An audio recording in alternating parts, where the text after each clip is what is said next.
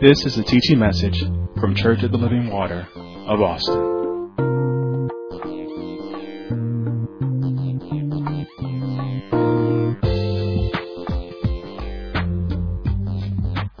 Jesus' name. Amen. Glory to God. Glory to God. And so, as I said before, we're going to continue our, our teaching on preparation to be used by God. You, the, the subtitle for, for my, my portion for tonight is, is Preparing Our Hearts to Restore the Lost. Preparing our hearts to restore the lost. And, and as I was going through this particular study and, and, and lis- listening to all the, the messages that had gone on before and, and all of the, the things that were happening in this ministry with the, uh, with the young people and with, with, with our, our 20 days of preparation and just all that, that God is, is, is revealing and pouring into us, I thought, you know, who do we think we are? Who do we think that we are? And of course, being a worker in the children's ministry, I said, well, let's go to 1 Peter chapter 2, verse 9. If you can turn there, who do we think we are? You all that came up in there, you should know this by heart. It says, But ye are a chosen generation, a royal priesthood, and holy nation, a peculiar people, that ye should show forth the praises of him who hath called you out of darkness into his marvelous light. Who do we think we are? We are a chosen generation, a royal priesthood, ethnos hagios. Our ethnicity is holy.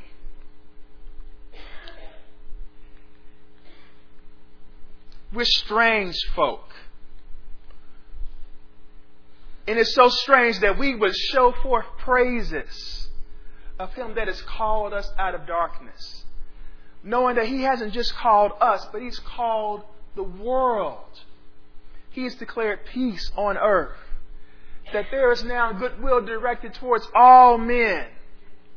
That He didn't come into the world to condemn the world, but that the world through Him might be saved. And so here we are. We are we are we are this this chosen people, this this royal priesthood. And I think sometimes we forget about that. We forget that about ourselves as we as we go about our daily lives and as we listen to what, what we tell ourselves and what the world tells us about what our value is, about what our worth is, about what our place is and where we belong, and what we should say and what we can and what we cannot do we forget that we are, we are the king's children. We are descended from the king. We have been grafted into the true vine. The one and only Lord, the King of kings, the Lord Most High, Jehovah, the Most High God. And too often we, we, we, we, we have to remind ourselves that, that because we're the, because we're descended from the king, because we come from royal stock, that we have to conduct ourselves in a way. And we, we see our brothers and we're like, well, you, how can they treat my brother like this? Do you not know that he is descended from the king, that he is of royal stock? How can he treat himself like this? Do you, does he not know that he is of royal lineage? that there is so much more intended than where He is.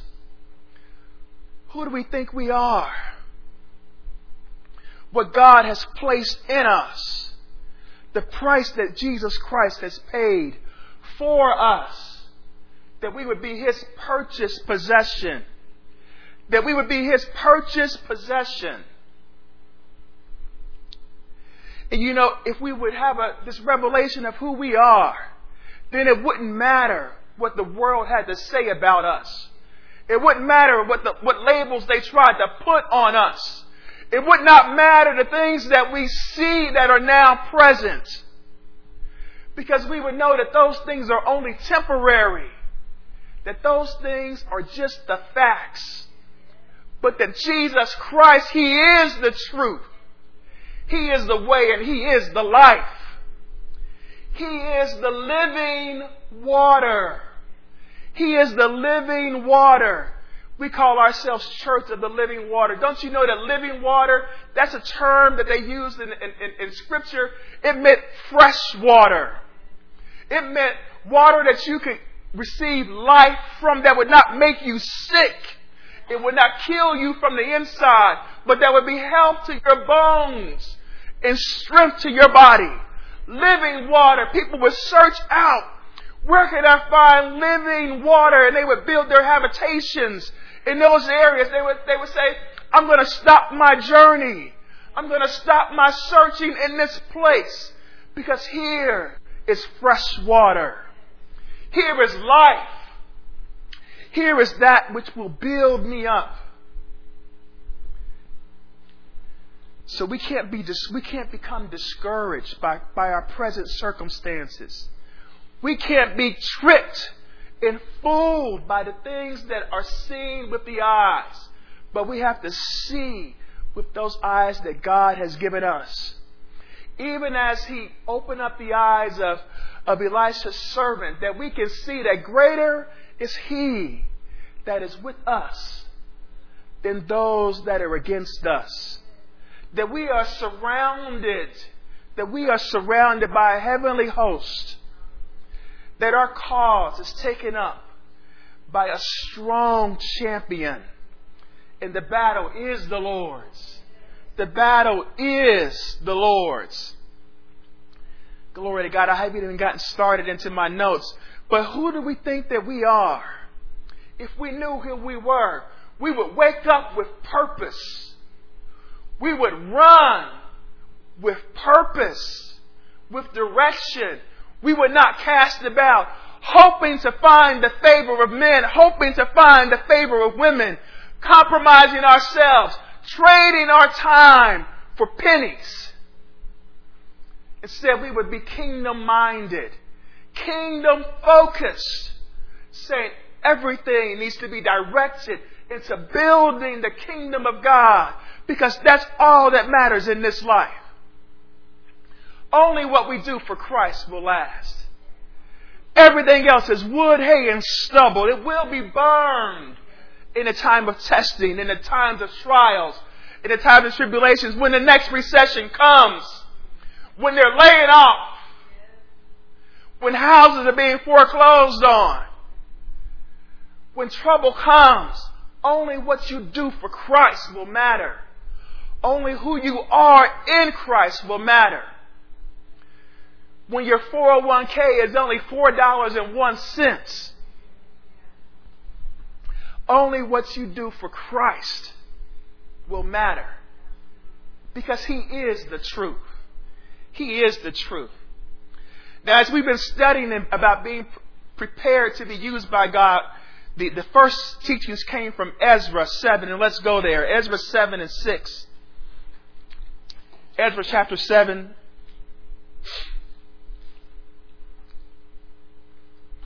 verse 6, and it says that this Ezra went up from Babylon, and he was a ready scribe in the law of Moses, which the Lord God of Israel had given. And the king granted him all his requests, according to the hand of the Lord his God upon him. Ezra knew where he was descended from. He knew that even though he was in captivity in Babylon, even though he was a stranger in a strange land, that there was a place that God had designated for him. He knew who he was. And because of that, he made himself ready, a student of the Word of God, of the laws of God. He studied all that was written in the books of Moses, all that the, that the children were to keep in their hearts as a remembrance of who they were, of where they came from, of what God's intention was for them. He didn't just know the facts, but he had committed them into his heart. He trusted and placed great faith in what God's word said. That's what made him a ready scribe.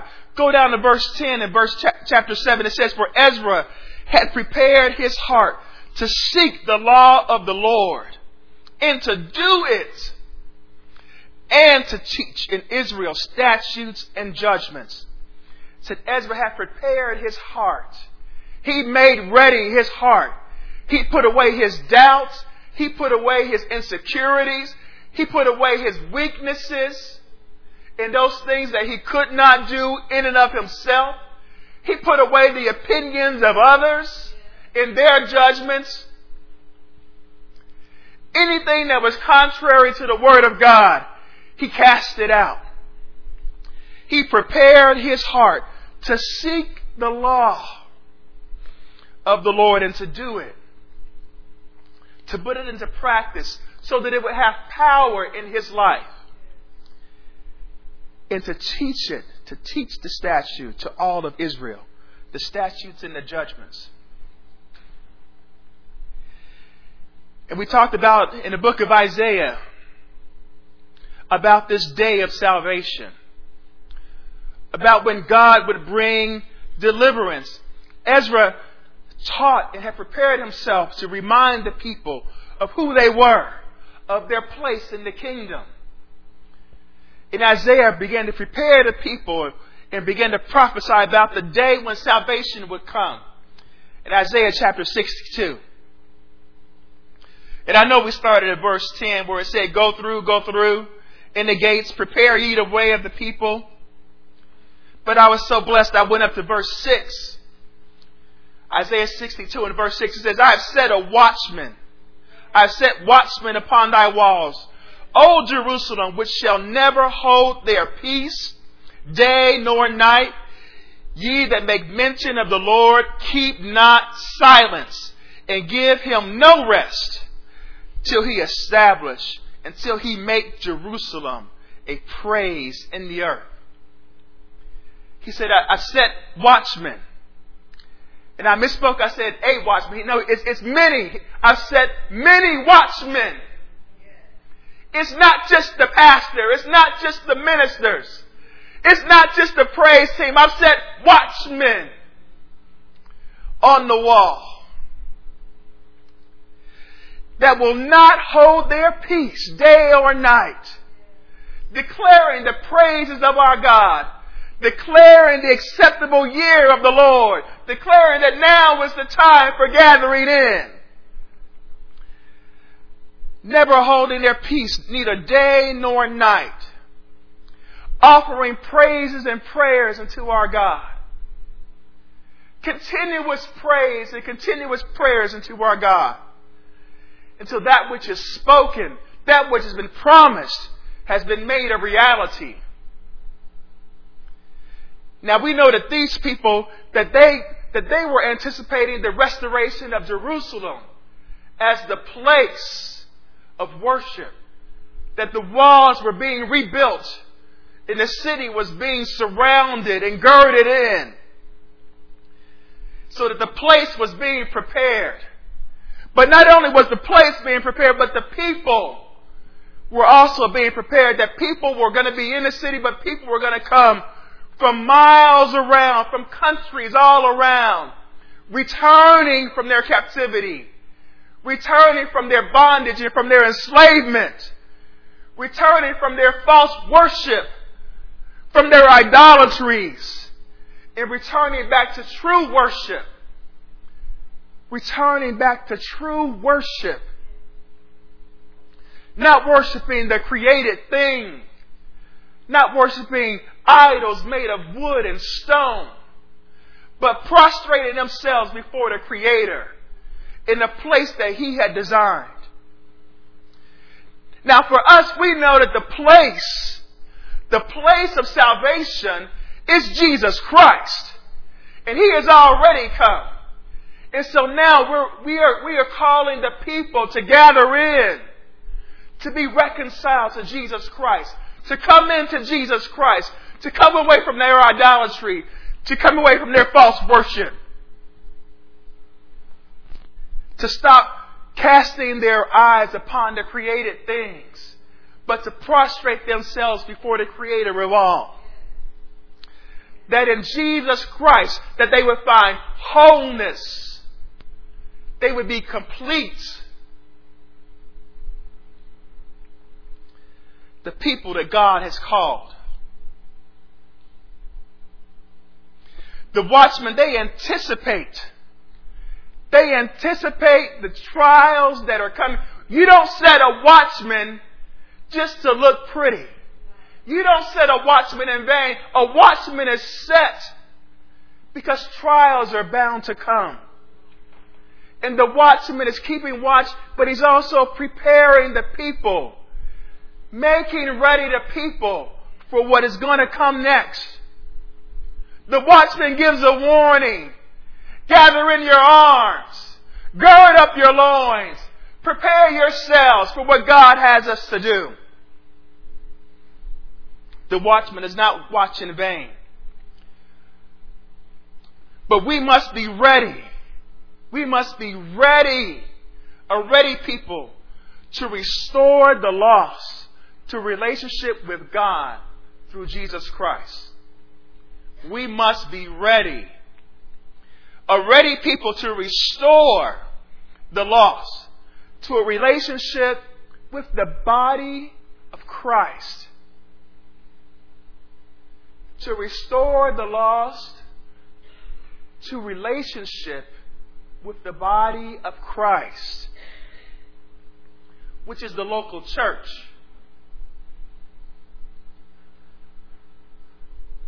Too often the people have been scattered as sheep without a shepherd. And they've wandered around trying to find their own way, not having a perfecting gift to declare the word of God to them. And because they have not had that perfecting gift to declare the word, they have heard these things about who they are and about what their place is and about what the promise is and who the blessing is.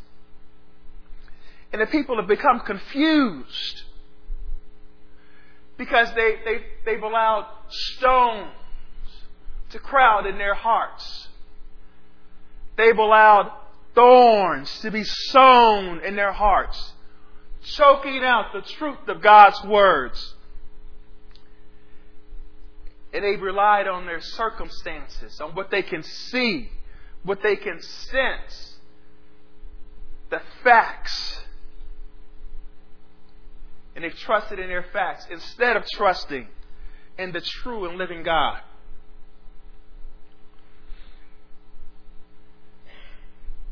When we talk about preparation, we're talking about how do we make the people ready for useful service? How a people are made ready for useful service. And whenever this, this, this word preparation comes up, you know, you all have to forgive me. I always think about my grandmother in her garden.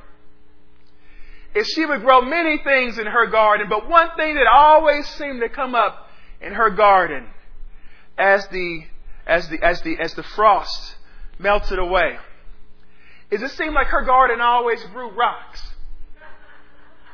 Her garden always grew rocks. And I never understood that. Like how does the garden grow? Last year, last spring, I know I pulled up those rocks and I raked them out. And I know that I made that ground ready because she was going to do her planting. So how is it these rocks are back in this garden? It wasn't until later on that I, that I, that I, that I learned some things about nature and about the earth. And what it is, what's going on is that in the earth, there's soil. And in the earth, there's rocks. In the earth, there's, there's, there's fine materials and then there's hard materials. It's always there. You can say it came from Adam. It's always there. It's always been there. It will always be there. And what would happen is that the rains would come as the ice would melt and the rains would come. They would, the, the rains would push down into the ground. And as the water was going into the ground, it would push the rocks up because it was easier for the rocks to go up than for them to go further down. So as the, as the rains came, that which is supposed to bring life, that which is supposed to bring new fruits and new seeds in abundance, it was also pushing up that which was already present, that had been covered up from the last year. It had been, had been, had been topsoiled over and prettied up. But now all those things that were already in the ground, they started coming up and coming up and coming up. And so the work began again. The work begins again to go into the garden to get those rocks out. You say, well, they're, they're 17 years old. My work is done. No, the work is, begins again. The work, when they're 21, the work begins again. When they're 30, the work begins again. Glory to God. I was talking to our pastor, Pastor Hill. I was like, you know, when raising children, I never realized how long it took. I thought you just needed to do it in years at the most if they were a little slow. 16 if they were advanced. But no! No, the work begins uh, every season. The work, every time the year comes, the work begins again. As God is trying to do something new to take them further, to bring the place, the ministry to a new level, the work begins again. Why is that? Because every time God wants to move us to another level, those rocks begin to rise up. Those envyings, those stripes, that pettiness, that childishness begins to resurface. And we have to patiently, patiently work the garden again. Work, pull out those rocks once again.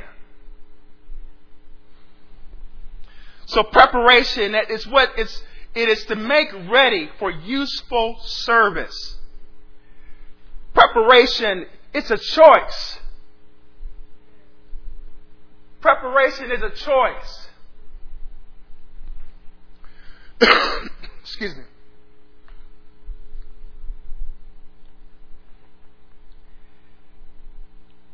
I was feeling a certain way this past week, and I and I, and I, and I, sent out a post. I said, you know, God God's decision is to is to allow us to wake up. It's our decision on if we get out of bed or not.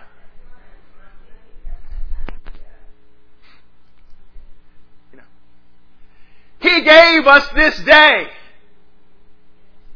He He allowed us to rise up today. It's our decision to choose to live for Him. It's our decision to choose to live for Him, to have a life that is, that is worth something, that has some meaning, that is not just empty. It's our decision to choose to live for Him. Your preparation, it always precedes excellence. You don't have to, you don't have to prepare to be mediocre. If you plan on failing, you know what? If you want to, if you want to uh, start running a marathon and you don't care if you finish or not, you don't even need to train. If you want to, if you want to run a marathon and you don't care if you finish, you don't need to train. But if you plan on finishing, you better prepare. If you just want to go to college and have a party, you don't even need to study. You just need to get graduate from high school and get admitted. That's it. Get your financial aid check and have fun. You don't even need, but if you plan on graduating with a degree, you need to make effort. You need to take steps. If you want to just have a so-so family, if you just want to have a mediocre marriage, it doesn't take any effort. Just come home every night. That's all you got to do. But if you want to have a marriage of excellence, if you want to raise a godly seed, preparation. It's going to take effort. You're going to have to dig up those rocks. Effort is required. Preparation is the unseen work. And we've covered this before. It's the unseen work that produces the results that everybody sees.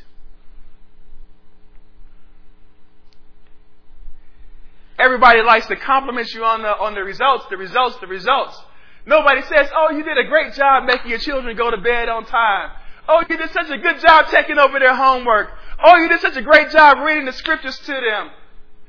You know, no, no, you don't get compliments for that. That's the unseen work. That's the unseen work.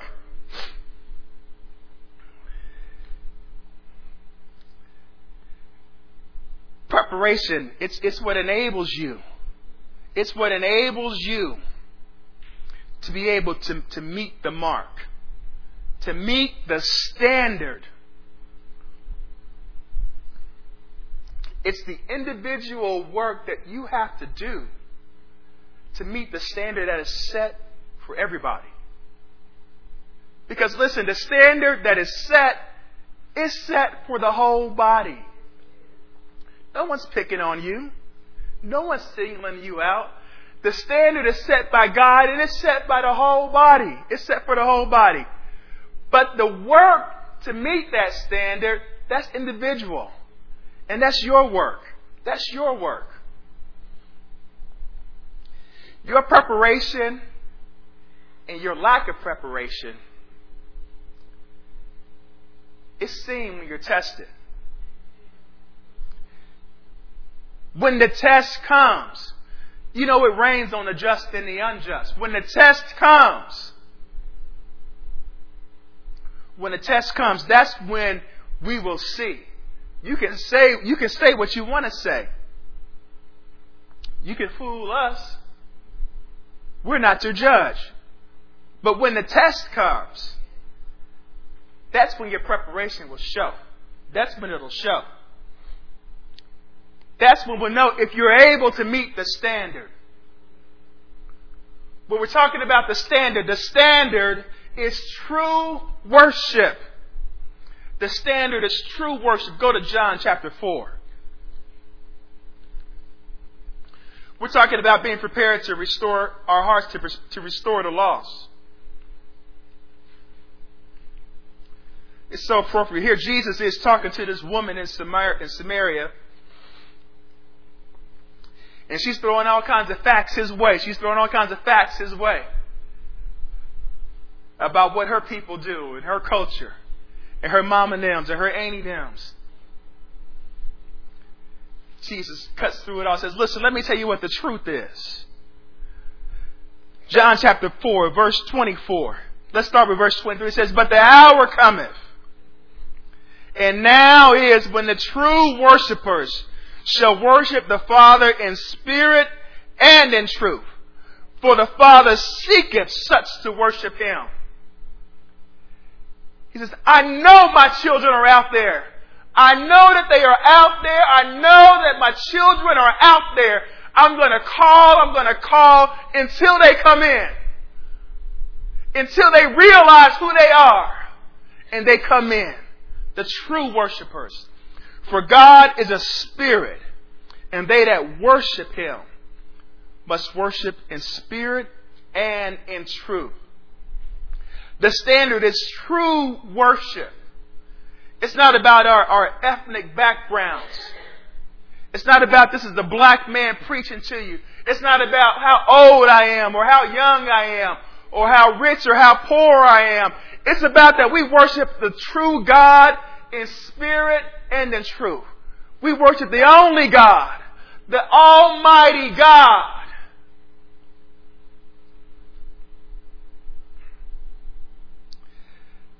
The standard is to love your God with all.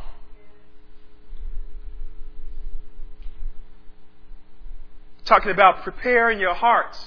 It's the unseen work to be able to meet the standard. The standard is to love the Lord your God with all. Go to Matthew chapter 22.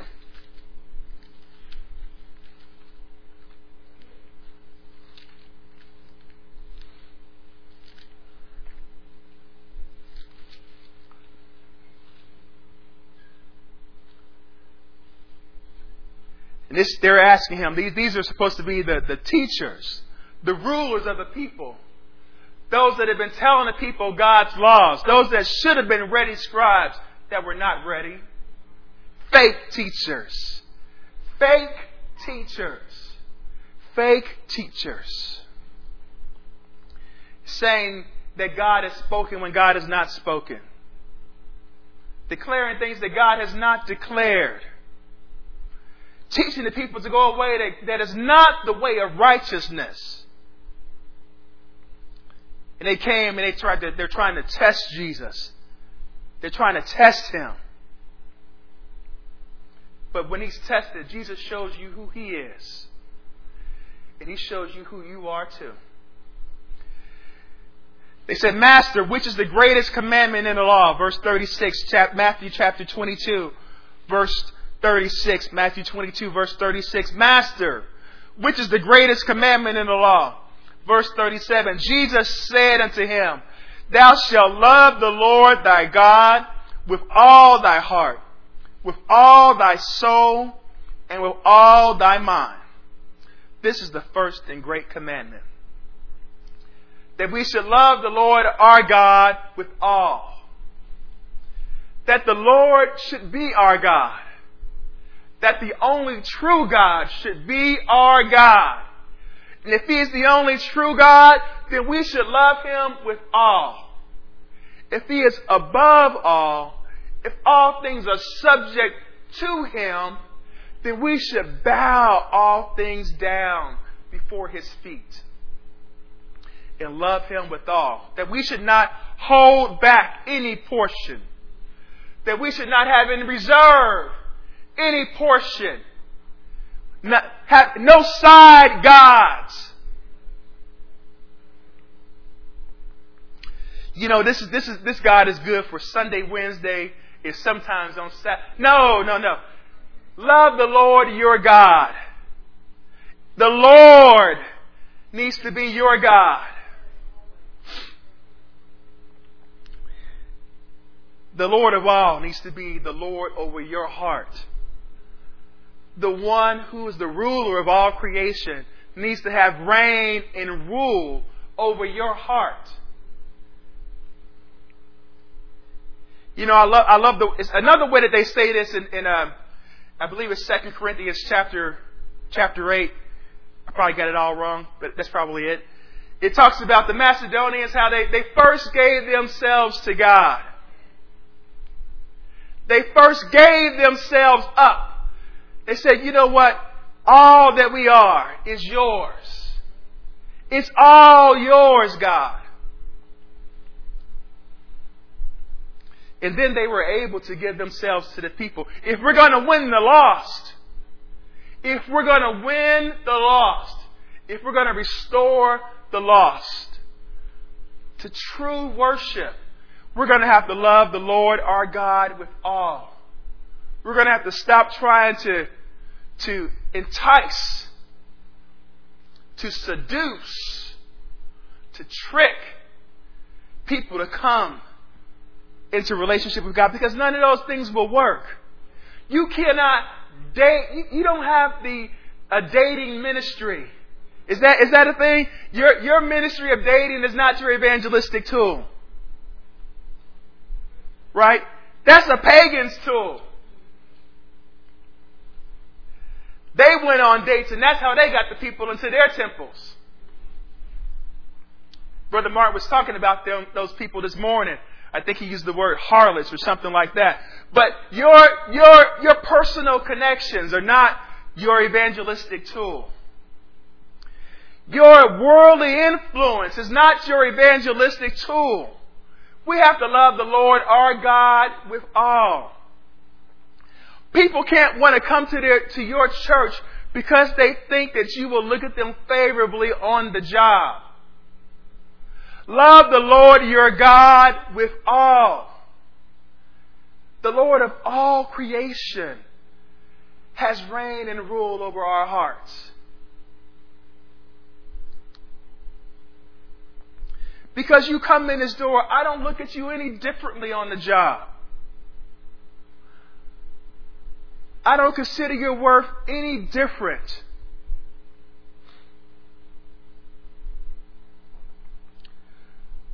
It has to be the same way with our children. Because your children play the game and they, they come in here and they, they have nice Sunday morning worship with you and they have a nice Sunday afternoon dinner. That does not mean that they have committed themselves to the Lord. That should not color how you perceive them and how you minister to them, how you declare the standard of God to them. You know, I'm glad you came. I'm hoping that if you come, you'll hear something. But until you heard something, you know what? You just went in there and you came out a little bit tired. The, the seed was, was sown, but it was sown on rocky ground. And when the rains come, when the rain, and the rains will come, when the rains come, that seed will just wash away. Because it has no root. I'm not going to give you church credit. I'm not going to give you credit for Christian experience. I'm going to declare the Word of God without ceasing until I see the fruit of righteousness springing forth out of you. We're talking about restoring the lost. We have to love the Lord our God with all. The standard is to crucify the flesh. The standard is to, is to mortify, is to kill the flesh. Romans chapter 8, verse 13. It says, For if ye live after the flesh, ye shall die. But if ye through the Spirit do mortify the deeds of the body, ye shall live. The standard is to crucify the flesh.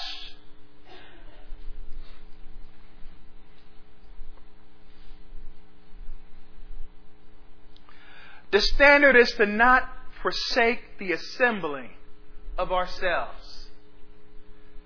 This is that unseen work. Nobody knew what it took for you to press your way to get in here, but you knew. You knew the arguments that they tried to bring up and the controversies that, that seemed to come up at the last minute. Just as you're ready to get out the door, you're like, you know what? I'm sorry. I got to put that on pause. Because I'm not going to forsake the assembling of myself. You know what? These things will be done later. I will not miss my fellowship time to try and appease your ego. You're saying we don't talk enough, that we don't spend enough time together. Well, come on out to hear the Word of God with me. Come magnify the Lord with me. Let's bless His name. And then maybe we can talk about something that's worth talking about. Instead of the same foolish arguments over and over and over and over and over again about socks and dishes and yard work. What, what is this even about? Don't you know, don't you know who I am? I'm descended from royalty. I don't have time to be fooled around with these trivial, these fleshly matters. No, I'm not, I'm not going to be tripped up and ensnared by that. We need to mortify the flesh, the deeds of the flesh.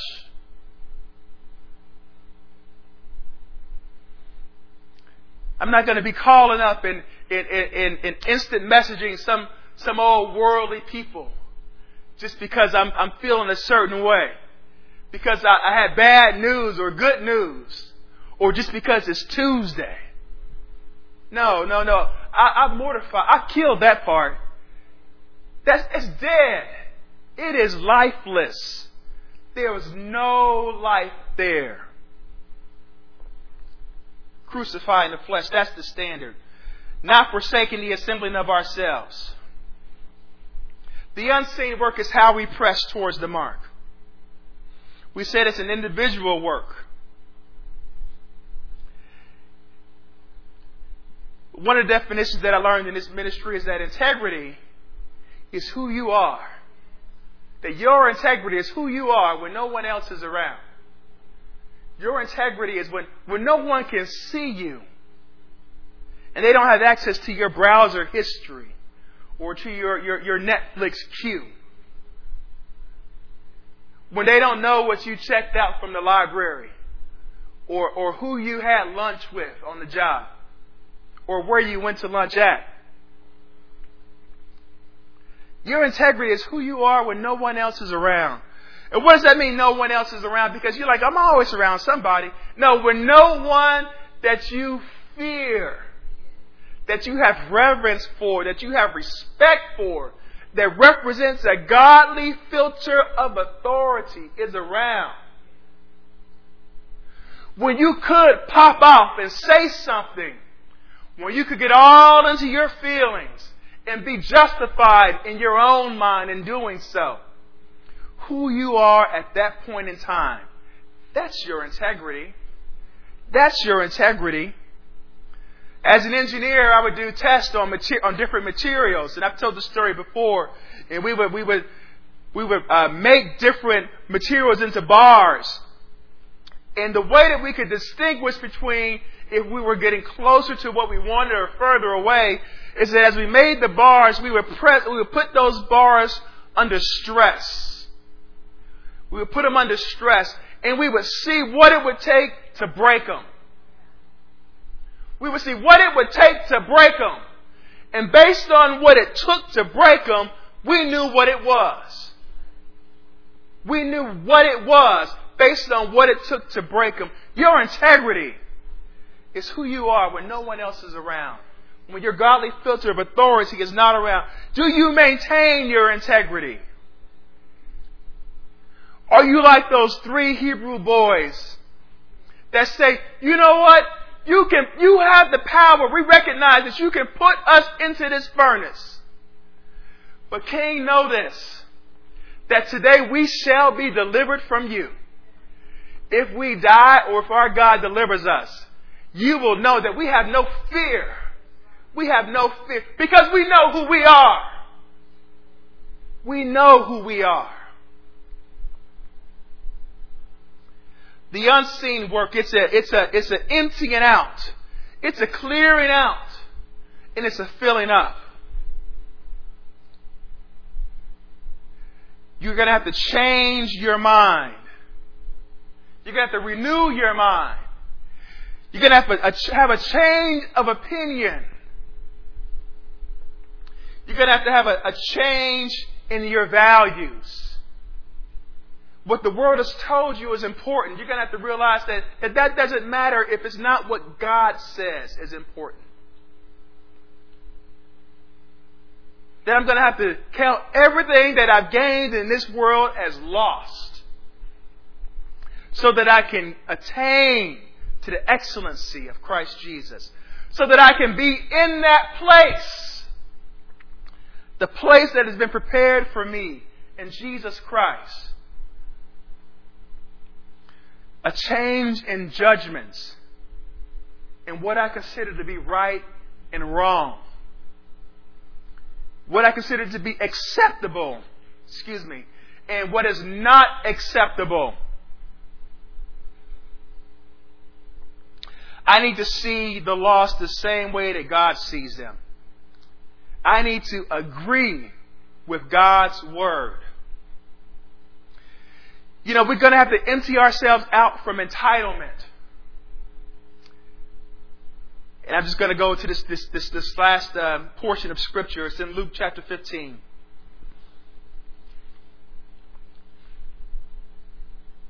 And you know, a lot of times we get these Bibles, and, and especially when, when, when our children are younger, we give them these, these Bibles that have these illustrations, and they have these, these captions and these headings and these summaries that, that, that help them to understand and get a handle on the Word of God. And so, in this passage in Luke chapter 15, uh, this it's called, you know, the prodigal son in some of the, the, the elementary Bibles, but, you know, the word prodigal is never mentioned in Scripture. And in fact, this, this thing is not, it's not about just this, this one son at all. This narrative that Jesus tells, it's about, it's about a father and it's about his two sons. And every single one of those people has an important, God is saying something very specific about every single, not just about the one that was lost. But he's saying something about the father. And he's saying something about the younger son. He's saying something about the older son as well. And so just keep in your mind that, that we're going to have to empty ourselves out of our entitlement. You know, for the younger son, society may have, may have told this younger son that, that he was not as important as the older son. Because he was only gonna, he only merited a half a share, whereas the, the older son merited, let's say the father's estate could be broken into three equal pieces. The older son merited two portions, and the younger son only merited one portion. And so the younger son could have, could have felt, so, you know, society says that I'm not as important. That, that maybe I'm not as critical to the work that needs to be done. You know, the older son probably thought, you know, I can just sit in the back and, and maybe not even be noticed or not even be counted. Or maybe I don't even need to come because I'm just extra. They don't really need me. They don't need me for what God is trying to do. But don't you know, we have to see the lost the way that God sees them.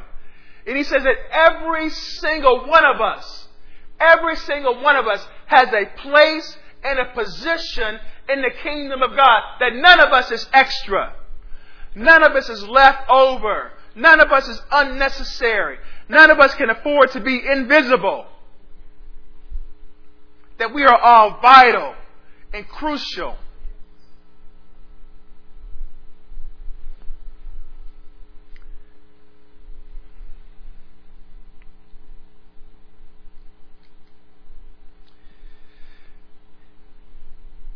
In having a heart to restore the lost, we're going to have to empty ourselves out of immaturity.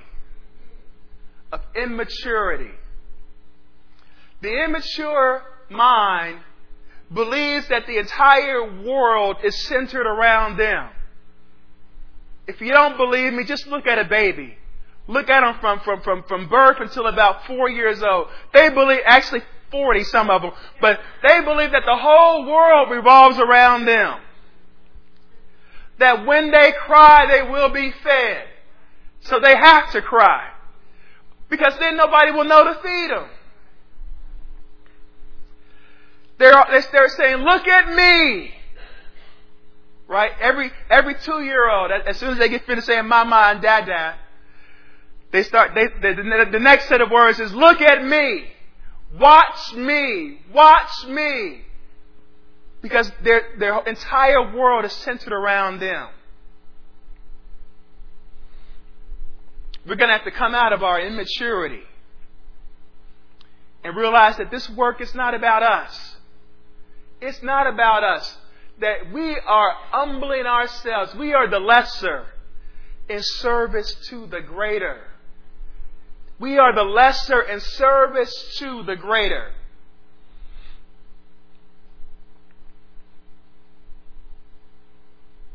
In Luke chapter, chapter 15, verse 12, it says, The younger of them said to his father, Father, give me the portion of goods that falleth to me. And in my Bible, that's italicized. It's a, uh, a uh, special emphasis. Give me what belongs to me. Give me mine. Give me mine. And he says that he divided among them his living. Give me what I can carve out that's just mine. That's only mine. Don't you know that we are all members of the body? Every joint supplies. How can I say that my hand is my hand all by itself? That my foot is my foot all by itself? The hand is for the body. The foot serves the body. We all serve the body together. There's no portion that we can carve out for you. We can't just give you the song service because that's my part. We can't just give you the children's ministry because that's my part. That's what I like to do. I, am really good with the food, so I only want to do food. That's all. Whenever you need food, just just call me because I'm the food person. No, we are all members of the body joined together. We serve the whole body. There's no part that you can carve out that's just for you. That's yours exclusively. You know, he didn't understand this. I talked before about, about the relationship between Abraham and Lot. How Lot was his nephew, but he was, he was an heir in his house. And Lot wanted to just, Lot wanted to just have, give me the portion that belongs to me and let's be brothers. Let's be equals. Let's be peers. You're a man and so am I. And he didn't realize that he was supposed to be as a son in Abraham's house, that everything that was in that house, he was supposed to be a, a, in covenant relationship with. And so as we try to carve out, just give me what belongs to me. Just give me mine. Give me mine. I want mine. We forget that we are in covenant relationship with the body. That we are tied into the body. That all the good of the body pertains to us. All the struggles of the body pertain to us. There is no individual that can hurt and the body not be hurt. There is no individual that can rejoice and the body not rejoice. Because we are all in the body, and the body is Jesus Christ. Excuse me. We're going to have to let go of our immaturity. you know where your entitlement, where it's seen? It's seen in you not committing. It's seen when the, when the call comes for those to rise up and to be counted, and you sit on your hands. That's where your entitlement is seen. Your entitlement is seen in you not being accountable. Accountable means that you can count on me. That when you number the commitments that came in, that you can number me among those that met my commitments.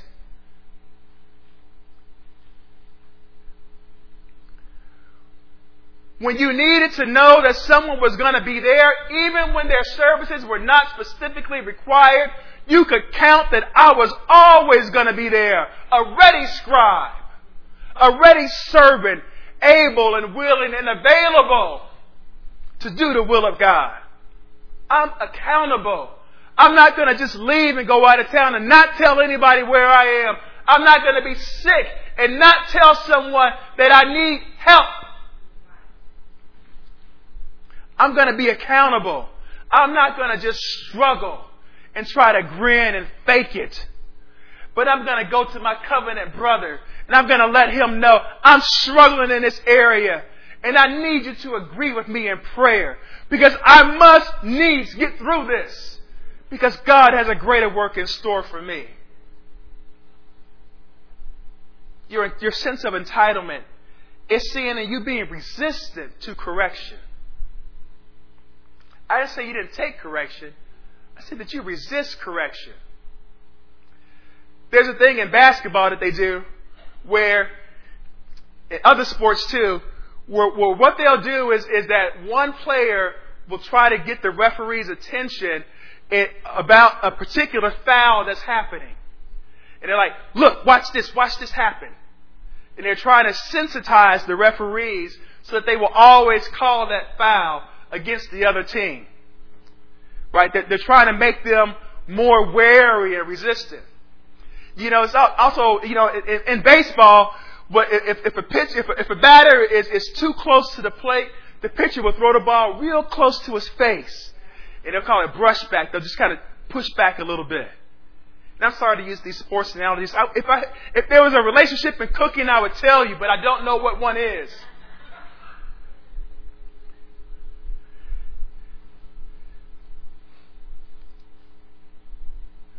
One thing I know is that I don't know the difference between a scallion and a scallop. And so therefore, other people operate in my kitchen. All you need to do is mix up baking powder and sugar, and you will no longer be asked to fix dessert. That's called, that's called, that's called, that's the brushback right there. That's, that's what that is. So when you're resistant to correction, it's not that you don't take correction, but you just give just enough attitude with the correction. You give just enough attitude with the correction that the person that's correcting you, they, they feel like, well, maybe I can't tell them next time. Maybe I'll just let them slide the next time. Maybe I'll just put up with a little bit more because they're a special case and, and we don't want to hurt their feelings. That's your attitude of entitlement. When you resist correction and people feel like they can't tell you this is the standard. If we have measured you and found you wanting in the standard, you are lacking in this area. Your attitude is not appropriate. You must stand up and be accounted. And then you, you, you, you stomp off like a, like a little kid. You, you, you sit on your hands when you should rise up. You pull back instead of going forward. You're like, well, I just won't do anything then. That's that rock that was in there all along. That's that rock that was in the soil all along. It has just come up to the surface. It's just come up to the surface. You're going to have to empty yourself out of that attitude of entitlement. You're going to have to empty yourself out of your self consciousness. Self what does that mean? I could have put in there selfishness or just your, your plain vanity. It is undue concern with outward appearances and the opinion of others that have no godly authority over you or covenant relationship with you.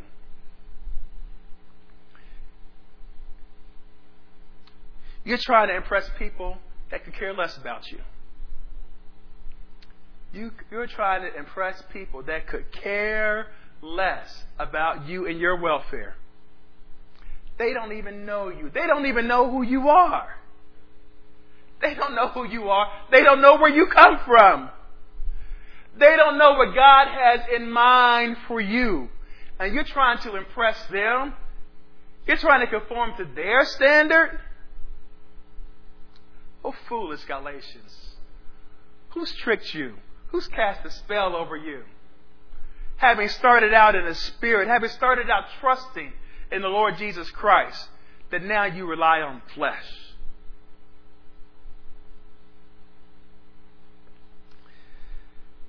This is the old, the old, the elder son. He's, he's, he's self-conscious. He's, he's too self-absorbed. He's too outwardly focused. Look in Luke 15 verse 29. This is the older son. He's complaining to his father because his father is showing favor when his, when his younger brothers come back. And he answered and said to his father, Lo, there are many years, lo, these many years, do I serve thee, neither transgress thy at any time thy commandment. And yet thou never gavest me a kid. See that immaturity? Me. That inward focus. That I might make merry with my friends. My buddies never, they, they can't see this. He's, he's, he's, he's too concerned about what other people think about him. He's too self conscious. Now, listen, you need to be aware of yourself. You need to be aware of how you present yourself. Don't be as one that looks in the mirror and then immediately forgets what was in there. But what you need to know about yourself is that you have been bought with a price, that you are a purchased possession, that you belong to the Lord Jesus Christ, that you are empowered by the Holy Spirit, and that your only purpose is to do the will of God in building up the kingdom. That's what you need to be aware of. That's what you need to be ever mindful of, ever conscious of. Not about these, not about other people's opinions of you, not about other people's judgments of you. I remember when I was younger, I used to, I used to like to to uh, to, to run outside. I don't do it that much anymore. But I just used to, it was one of the things, one of the, one of the quirky things that I used to like to do. And I was not a part of a cross country team. I wasn't even, you know, I, I wouldn't even say I was, I was a jock or athlete. But I just loved the, the, uh, the, the meditation of it. Of just, just going and going and going and being able to have my mind, my head to be clear. You know, no video games, no TVs, no books, just me in the sidewalk and moving around. And I remember that when I, this is when I was in high school, one of my, this, this, this guy that I knew, I guess you call him a friend or associate, he says, you know, I see you on the road sometimes running. And he says, I, I notice that you don't, you don't wear the same things that, that the runners wear.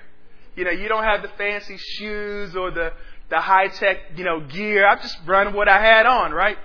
And he says, he says, you know what? You just keep doing what you're doing and don't worry about anybody else. That guy rose up a couple of notches in my book when he said that. Because he said, you know, it does not matter what people around you think about what you're doing. You do what God has called you to do. And so, even up here tonight, I'm not concerned if you all are saying, well, you know what, Minister Haston would have said it this way, or, or Pastor Hill would have said it that way. All I'm concerned about is doing what God has called me to do. I need to be ready to do what God has called me to do. He says, brother's voice sounds kind of weird. I got a little cold thing going on, but you know what? I am prepared to, to hear from God and to declare His words without ceasing.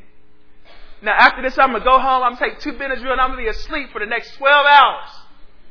But now, now is the time that God wants me to declare this word to you, and He strengthens me to do it.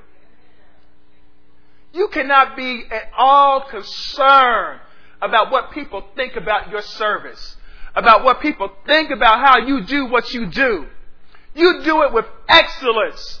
As God has appointed you and placed you, you stand and you serve.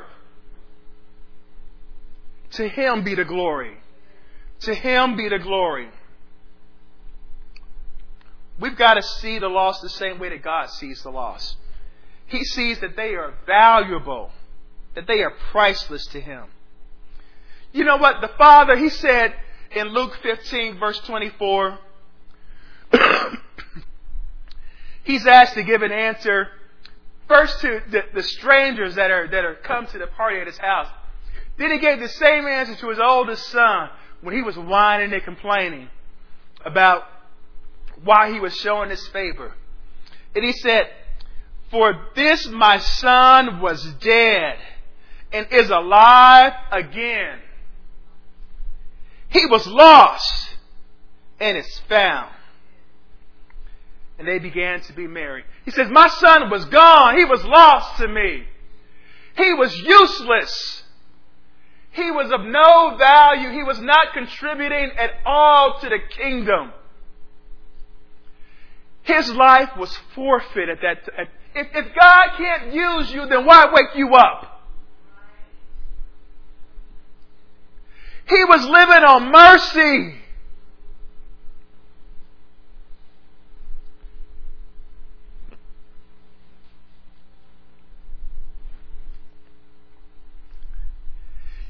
You know, you, you all would react so differently if we said that there were millionaires in your family, if there were scientists that were going to discover the cures to great diseases in your families, if there were, if there were people that were going to be famous actors and singers and, and, and famous athletes, that all you needed to do was to keep them focused and to keep, their, keep them mindful and purposeful on, on the things of this world, and then it would come forth in time. But I want to let you know that greater things than that Greater, greater than that. Greater than that is in your seed, is in your children, in your nephews and your cousins. You're, you're walking past kings and queens every day that God has ordained to purpose, to do His will on the earth. If God could just use a man, if God could just use a man, what could he do? That's what, when, when God sees the lost, he says, if I could just use that woman of God, if I could just use that child of God, the things that I could do.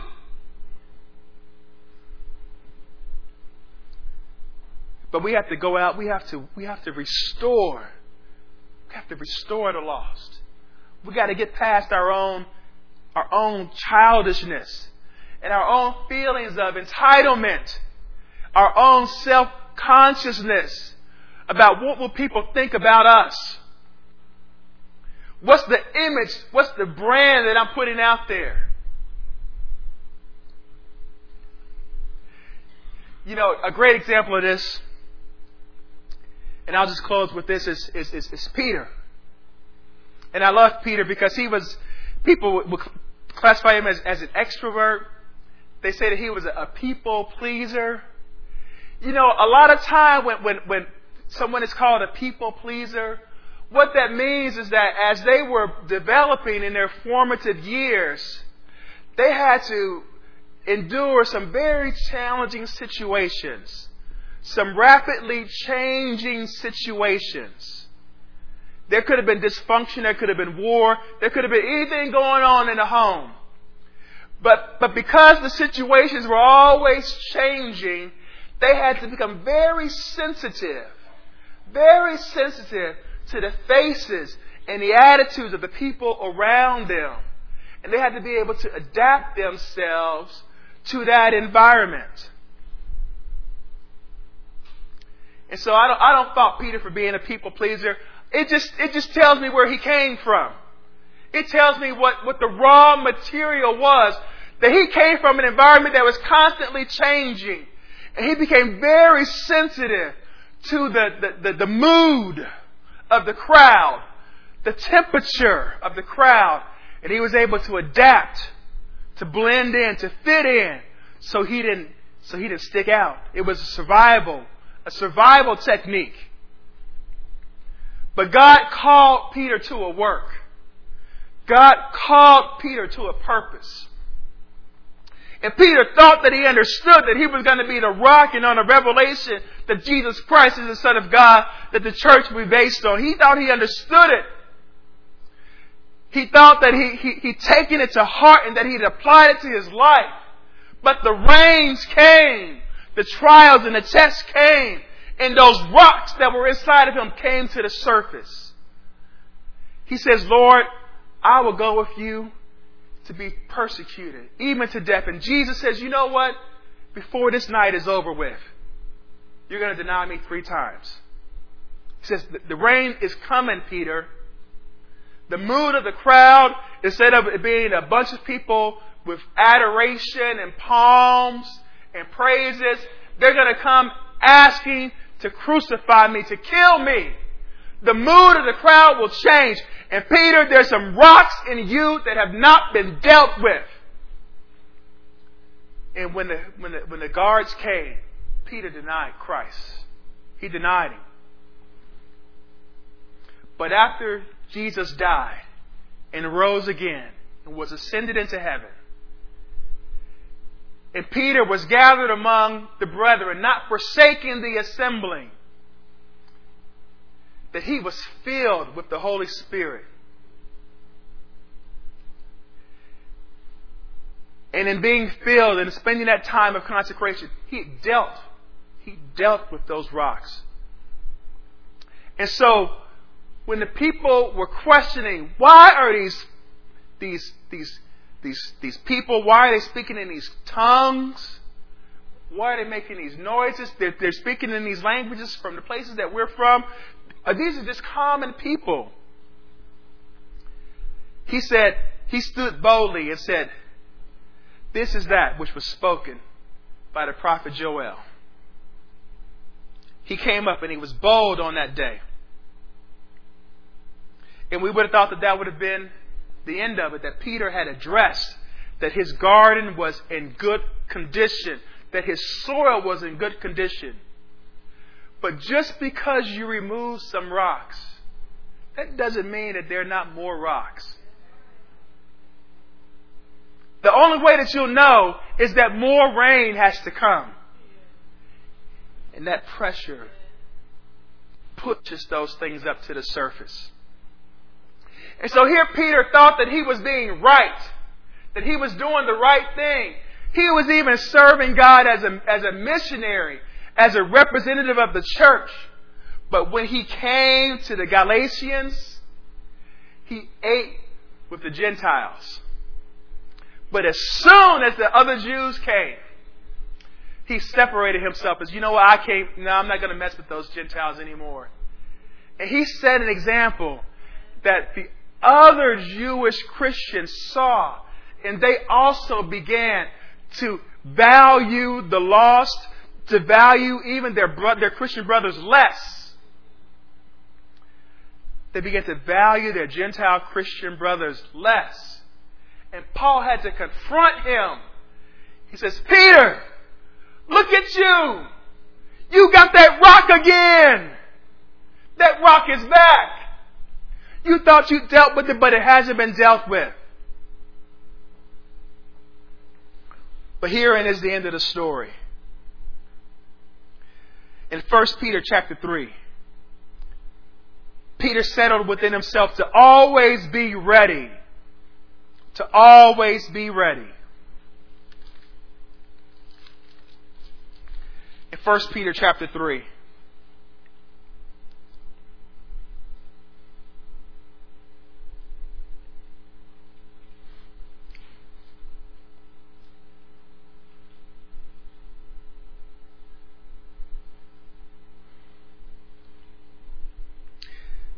Just a quick paraphrase. In, verse 12, he's talking about that I'm not looking at the eyes of men anymore, but he's saying, I, I consider the eyes of the Lord, for they are on the righteous. And he hears the prayers. He hears their prayers. In verse 15, he says, But sanctify the Lord God in your hearts, and be ready always to give an answer to every man that asks of you the reason of the hope that is in you with meekness and fear, having a good conscience that whereas they speak evil of you, as of evildoers, they may be ashamed that falsely accuse your good conversation in Christ. This, this is where Peter ended up with.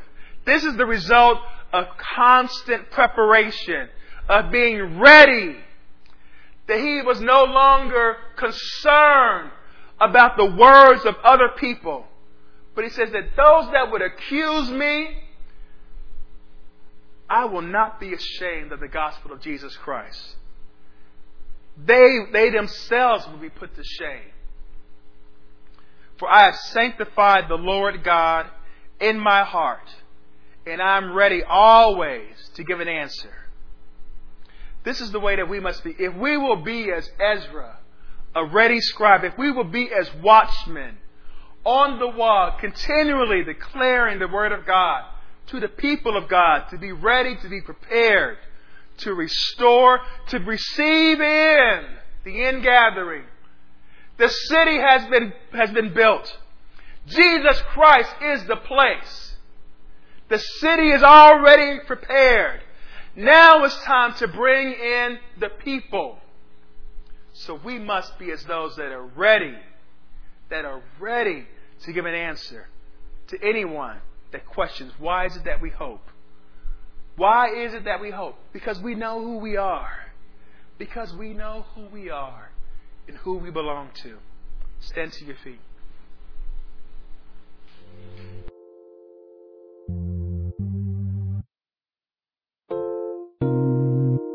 This has been a teaching message from Church of the Living Water at Austin. For more information about our ministry, please go to our website at livingwateraustin.net.